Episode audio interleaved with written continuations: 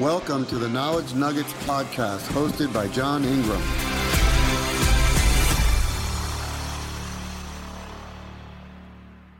Yeah, I think we can knock this out in 15 or 20 minutes, Joe, We still have 10 minutes for discussion. So perfect timing. So let's go ahead and go with the slides, guys. All right, so guys, this is episode number eight, May 5th, 2021. John Ingram Knowledge Nuggets. I am your host. Of course, I have no disclosures on this or any other episode in the past or future. And our motto here at Knowledge Nuggets is spend a little time and expand your mind. Why do we say that? Because uh, this week's topic is going to be surfactant. And why do we say uh, uh, spend a little time and expand your mind? Because the uh, the format of the show, go ahead, guys, is um, is a different topic each week. But we want you to be, to be able to take home a little nugget of knowledge that you can take home with you after this presentation and hopefully use it in the OR tomorrow at work. And when you see a little gold nugget in the upper right corner of the screen, that's a take home slide that you can screenshot or snapshot, take it with you, and hopefully it'll be helpful to you if this topic ever comes up in a discussion or in your practice. So it's a highly impactful segment, about 12 to 15 minutes.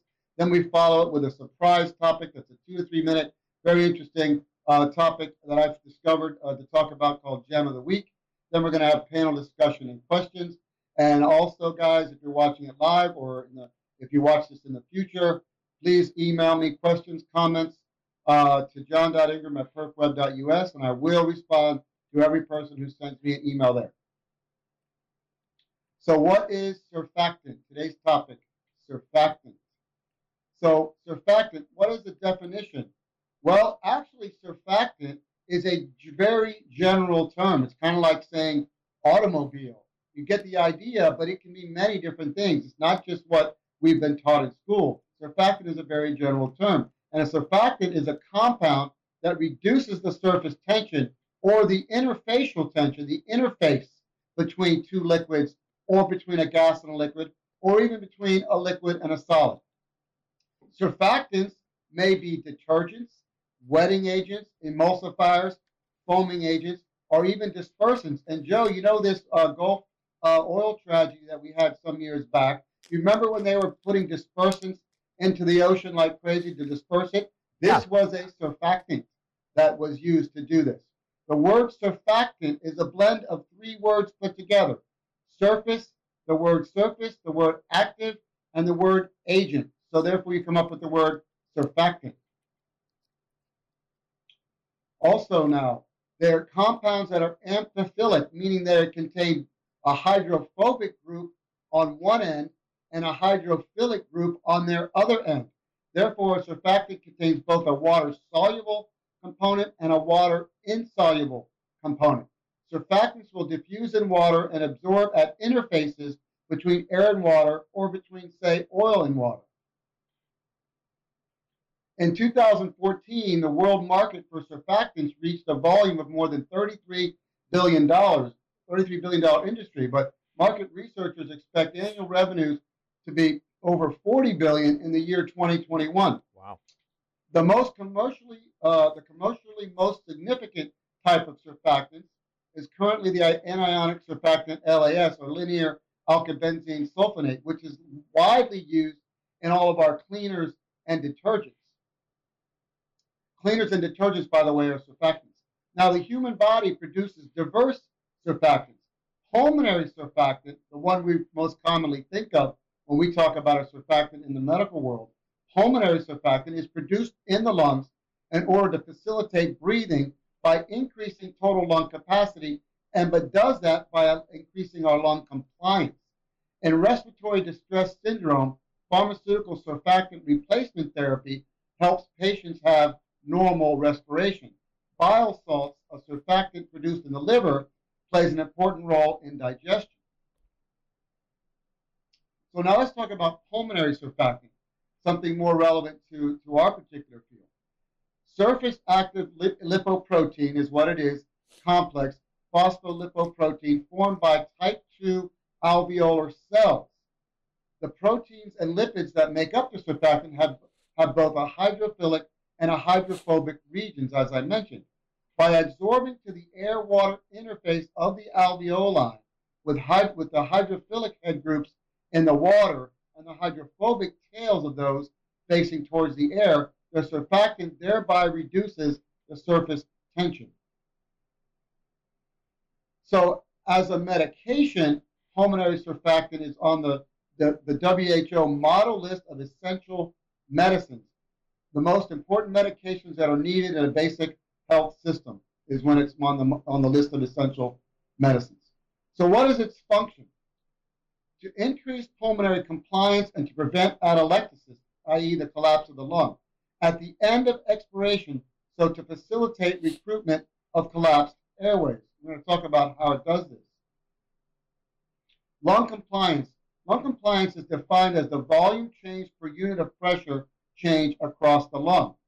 Measurements of lung volume obtained during the controlled inflation and deflation of a normal lung show that the volumes obtained during deflation exceed those during inflation at a given pressure. The difference in inflation and deflation volumes at a given pressure is called hysteresis and is due to the air water surface tension that occurs at the beginning of inflation. However, surfactant decreases the alveolar surface tension, as in cases of premature infants suffering from infant respiratory distress, distress syndrome. So now the normal surface tension for water is 70 dynes per centimeter, but in the lungs, it needs to be as low as 25 dynes per centimeter. And this is why one reason why we need this surfactant to lower that um, surface tension. At the end of expiration, compressed surfactant molecules decrease the surface tension near zero. In other words, as the alveoli get smaller during expiration, your surface surfactant all comes closer and closer together. So it's more densely coating the inside of the alveoli as the alveoli uh, condenses down. Therefore, the surface tension uh, is much more less, and it makes it easier to reinflate that alveoli. So pulmonary surfactant thus greatly reduces the surface tension, increasing compliance, as I said, allowing the lung to, lung to inflate much more easily, and therefore reduces the workload, by the way, of your efforts of breathing. It reduces the pressure difference needed to allow the lung to inflate. The lung's compliance decreases and ventilation decreases when lung tissue becomes diseased and fibrotic. So this is one thing that happens to the lungs, and, and this is where surfactant can really help us out as well when we have uh, disease states of the lung. So what I was saying before, alveolar size regulation, uh, surfactant plays a huge role here. As the alveoli increase in size, the surfactant becomes more spread out over the surface of the alveolus. This increases the surface tension, effectively slowing the rate of expansion of the alveoli. So here it's beneficial because as the alveoli gets inflated, the surfactant gets thinned out and therefore becomes a protectant against the alveoli, you know, becoming overdistended.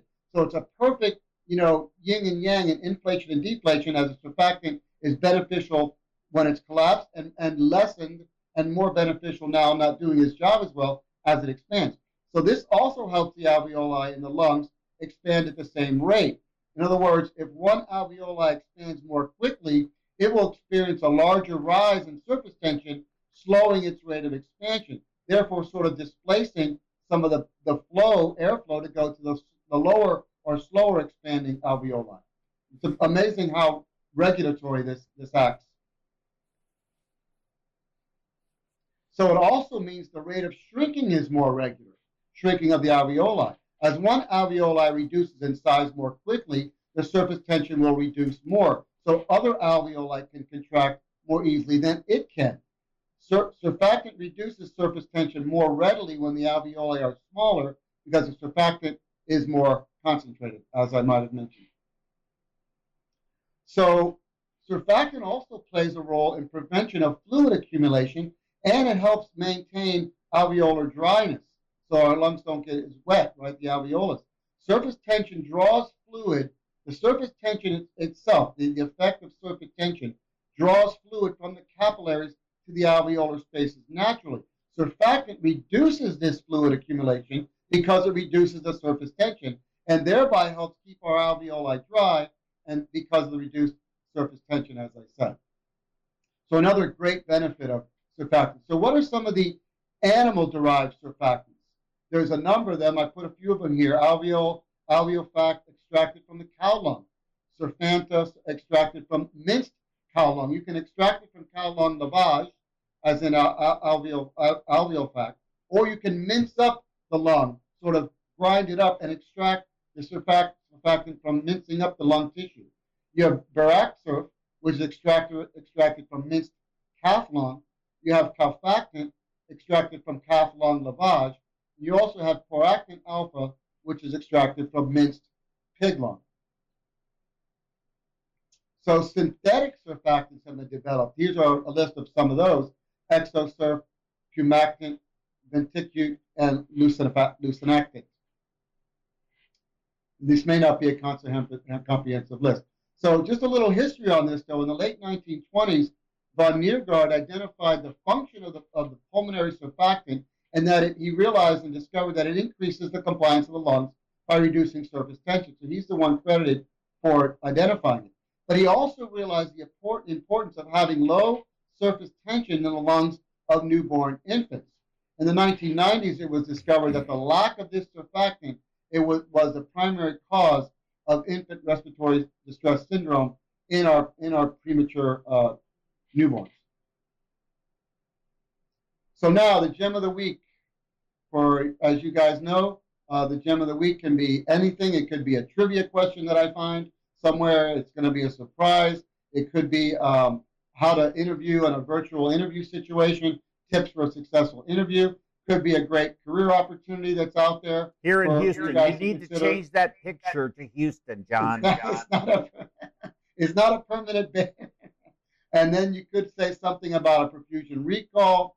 Uh, perfusion week is coming up. I think it's this week, Joe. Uh, perfusion week. We may find something next next talk that's interesting on perfusion week. And as you know, one week I did a famous quote, and we talked about the implications of some very famous intelligent quotes or we could be talking about a fantastic perfusion meeting coming up, such as the New Orleans conference that Joe throws every year. So, what is the gem of the week? This episode is the case of the elevator door and the ECMO oxygenator. Oh, good Lord. The case of the elevator door meets the ECMO oxygenator. In a patient safety network website published April 2020, complications of ECMO during transport. This was an editorial written by Dr. Michael Broman MD, PhD. He's an intensivist and anesthesiologist physician in the ECMO Center of Karolinska in Stockholm, Sweden. Sweden.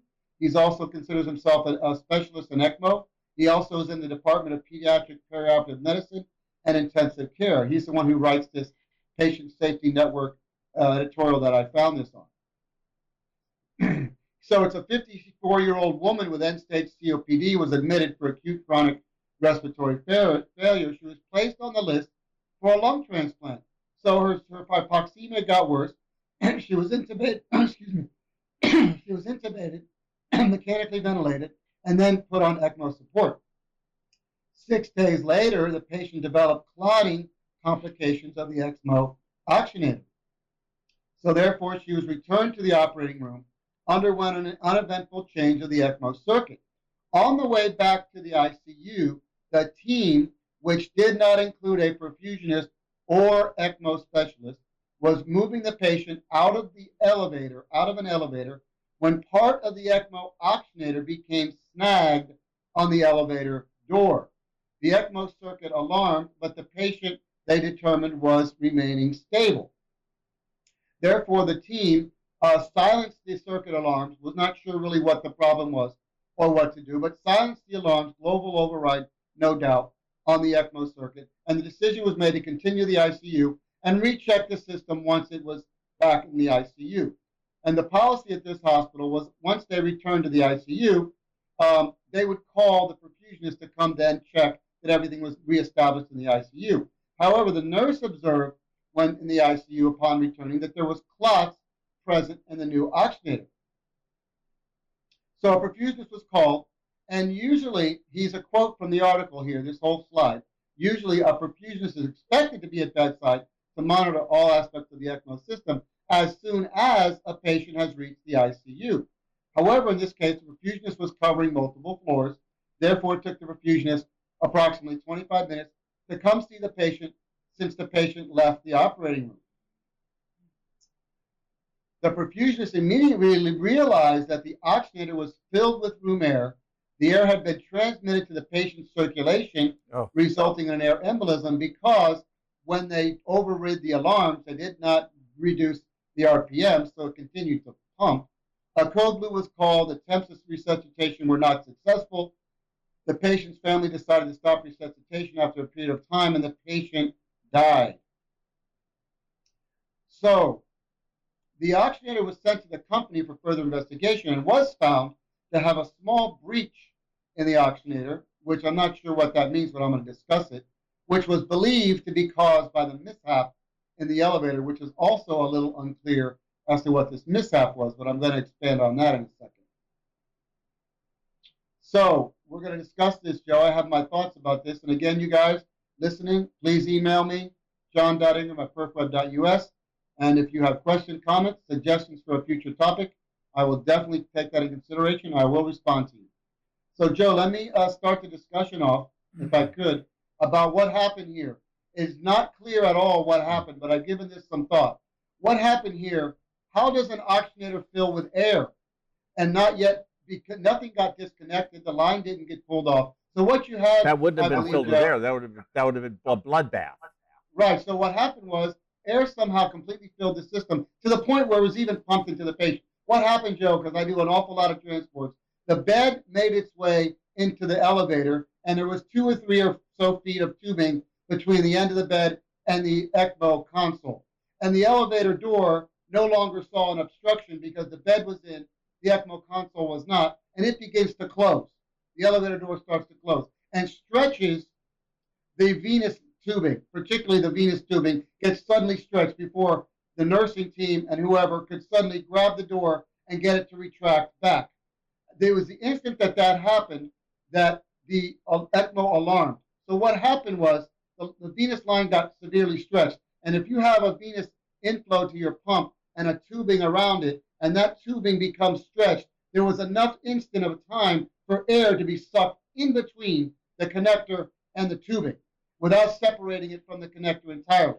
So the alarms go completely off because you have venous air bubble detector, flow going to zero, but there's no ECMO specialist or anybody ECMO trained to understand what has happened. So they did a global override to stop the alarming. The patient was holding their own because it was probably VV ECMO because the patient was a lung transplant candidate, right?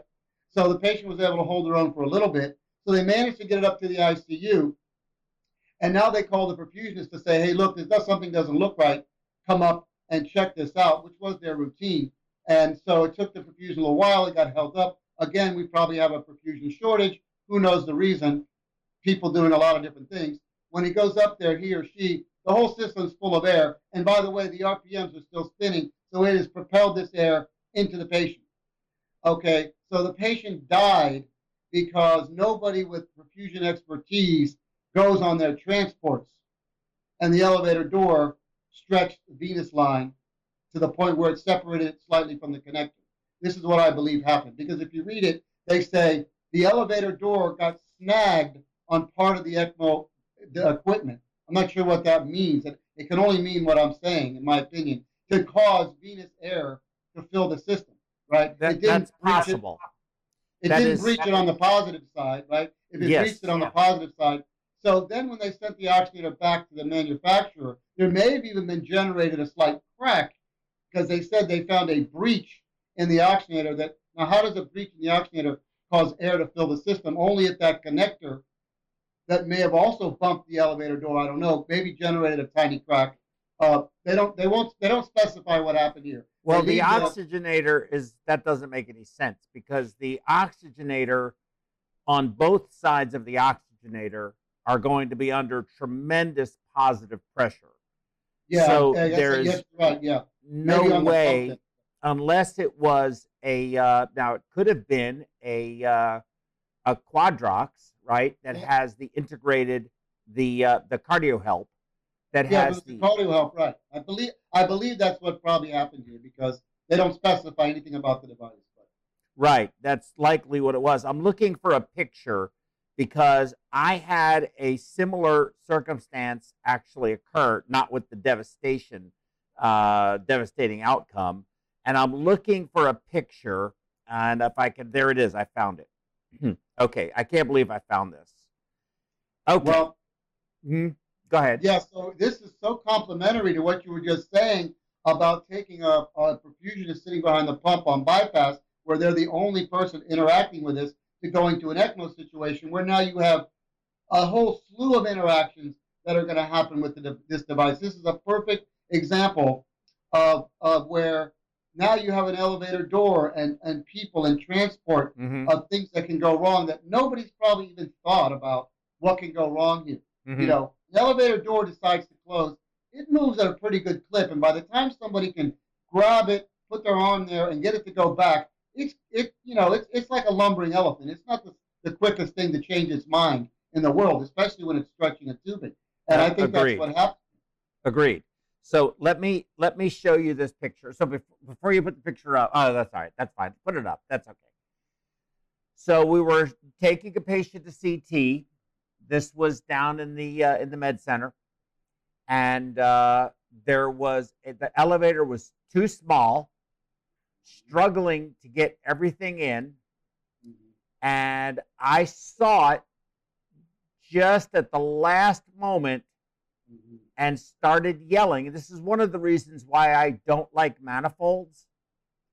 And if you look at that, the flow from this manifold is going from right to left. So if you if you look at that furthest left one that's turned right there, it's actually flowing in that direction. So it's it's now turned at a 45, but it's going to that way mm-hmm. anything past that point is negative pressure. Mm. So let me see. I think I can use the. No, I can't use a highlighter. Maybe my mouse will work. Yeah. So this. Can you see my mouse? I don't think you can. Can you? Uh, uh, yeah, No, yeah, okay. I can see it. Yeah, Well, yeah. Okay. So yeah, but Yeah. you're doing it. no, Yeah. no, I'm not doing anything.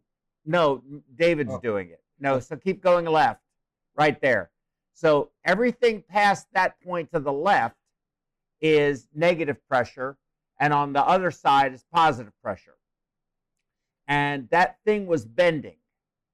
And if that thing would have come off, Yeah. and it was so close, just look at it. I have a clamp on it, but you can't see the clamp. It's down further below. You Mhm. can't see the clamp. It would have done two things. Mhm. It would have sucked air and deprimed that pump so incredibly fast. Right. And two, it would have been shooting blood out of that port all the way across the elevator. And you're going to see the blood and you're probably going to react to it first. And then you're going to have the thing depriming and you're going to have to figure that out in an elevator that it's already so incredibly tight you can't even really move. Yeah. And so here is another example of what you're talking about, how it could have potentially happened, but they might have it I don't know what happened. If something happened on the negative side, even though Yes. the Cardiohelp, I have a hard time believing it was the oxygenator that cracked. Um, Yeah. But you know, I don't know. I mean, it's a really good question, but it's it's incredibly frightening. At and this is why I was saying about venting the oxygenator. You're bringing it right full circle again. Is that with ECMOs, you have people going around touching stuff they should not be touching.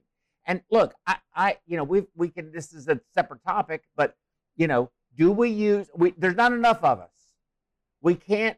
You could never have enough perfusionists just in your institution. You would consume probably two percent of the entire perfusion pool that exists in the entire country. Maybe five percent. I really don't know, but you have. So, I mean, it's a lot.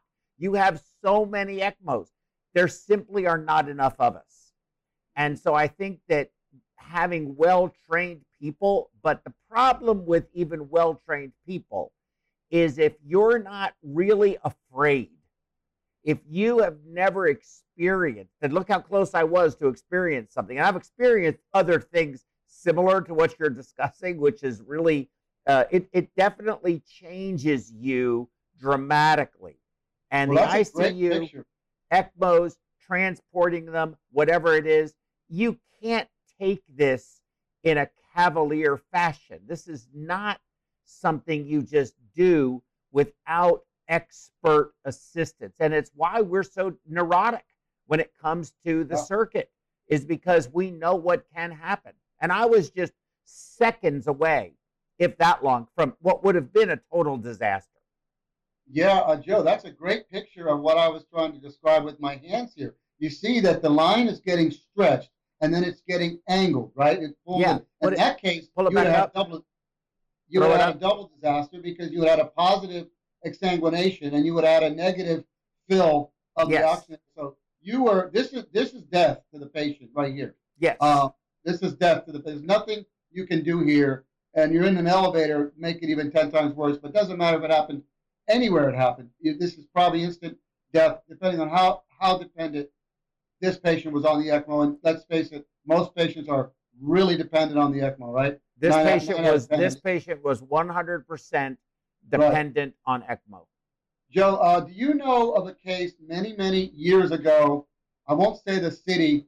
Uh, well, it was in Atlanta and it made all the news, but I want to take 30 or 40 years ago of, of an incident where the positive line got hit by the elevator door on the ECMO and it came off inside the elevator. And I, I when don't. it opened up, and when it opened up on the next floor that it was going to, the patient's family was standing there. Oh, the, yep. oh my God.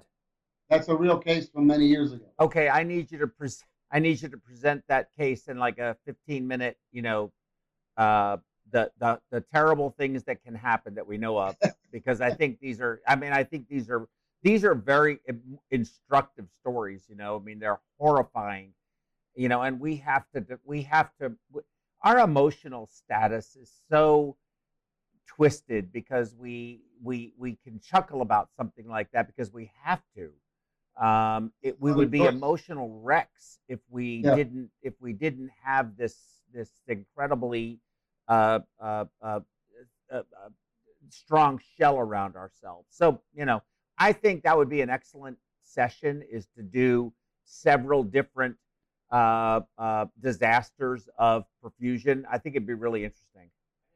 Joe, how many how many ECMO transports a day do you think that go on there in the in the medical center?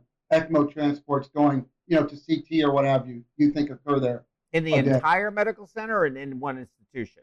Yeah, whatever, somewhere there, in, in, in yeah, whatever you think. Well, uh, in, the, 10, in the entire medical center, I would probably say eh, two to four a day. Yeah, we do two to four a day at our hospital. We have, you know, 18 ECMOs going. In fact, yesterday we had five, just to tell you, we had five transports. And, you know, this becomes so routine and let's go, let's get back, let's do the CT. And, you know, I was preparing for this lecture here the last week and I really gave pause. Yesterday I had to do four transports myself and there was a couple others that did some, uh, you know, other perfusions. And uh, I thought to myself, you know, this in and out of the elevator and, and down many hallways, like you brought up before, in and off the CT table, back on, back out. You know, man, oh man, we begin to become very routine with this and very go, go, go. We got to do the next one. And there is so much that does and can go wrong. Um, how you're sitting on a absolutely, you're sitting, you're sitting on you're sitting bomb. on you're sitting on a crate of dynamite. Yeah, that's what we do every day. So Magic had a question. Go ahead.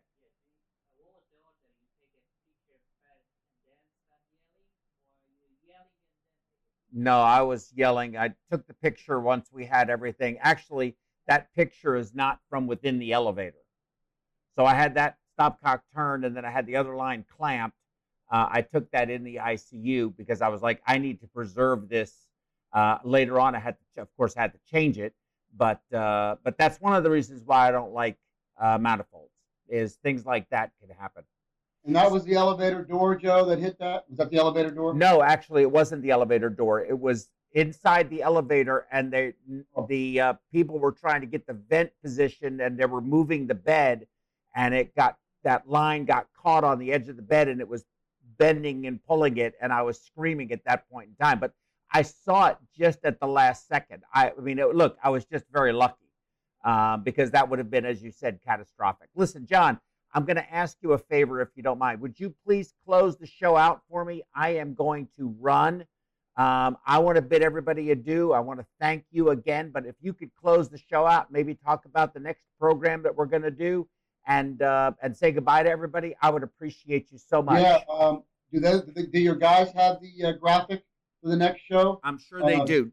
Uh, uh, David can help you. So I'm going to bid everyone adieu. I've got to run. But John, if you can close this out, thank you so much. So the Tammy Sparacino Journal Club was guest hosted by me, and now the program is going to be guest hosted by you. I'll talk all to you right, later. Uh, Bye. We'll see if we can. All right, Joe. Take care. We'll just kind of see if we have any uh, chat chat questions or phone calls, and Magic can read them out. And I don't know, David, if you have the the graphic for uh, the next uh, the next topics or not, because uh, off the top of my head, I, I don't know what Tammy's doing, and uh, I'd have to look at my list to see what what I'm doing next. But um, basically, guys, you know, we uh, appreciate your comments. Uh, you can always email me directly at john.ingram at perfweb.us if you want to have a, an email uh, chat back and forth. Uh, we certainly take suggestions for future shows. I really appreciate that. Um, you know, coming up with topics all the time sometimes isn't so um, so easy. And uh, so we're looking at May 20th will be our next one and that's going to be uh, looks like that's probably a Thursday. Yep, and it's going to be in the afternoon. So what we do, just so our listening audience understands, one one week we do a Wednesday morning, and then the next uh, episode is a Thursday afternoon evening. So it mixes up the day and the times so that people both nationally and internationally can have an opportunity to catch the show live at different times. So we don't always come at the exact same time so it accommodates different people, uh, hopefully. But you can always watch these uh, back in time because on all four uh, social medias, they're saved, and you can go back and watch any of the topics that we've done back now for over three years, I guess. We've been doing topics, and there's a whole library list that you can choose from a specific topic if you're interested in ultrafiltration or AKI, what have you. Click on that, and how many ever, ever episodes we've done uh, or somebody has done will come up, and you can watch uh, any number of those on a particular topic. Uh, cardioplegia, you name it. We've covered an awful lot of topics now. And um, if, is there any uh, chat questions or anything, uh, Magic, you want to run by me, or are we pretty much um, able to wrap up?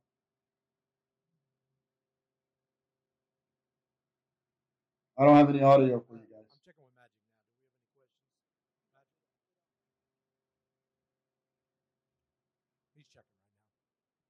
Okay, just checking. Okay, uh, it's a little hard to hear, but go ahead. I can probably, I can probably hear you guys. I don't. I don't get the chat. I don't get the chat window on my end when we're when we're live. So I, I don't see the. Uh, can't see the questions exactly. Yeah. No. Um. Yep. Magic says no. Uh, no questions. All right. So all right. Great. So let's just uh, wrap it up. We appreciate everybody listening. Look forward to seeing you guys on next Thursday, uh, uh, May twentieth and uh, hopefully we'll um, we'll be able to uh, pick it up then. And uh, and hopefully we, you guys have enjoyed this. We appreciate you listening and calling in and emailing and chatting. I know Joe does and Tammy does, and we look forward to seeing Tammy next week. She was a little bit uh, had a, had an engagement she had to go to uh, today, so thank Joe for filling in on that. And we look forward to seeing you all next time. Thank you very much for listening.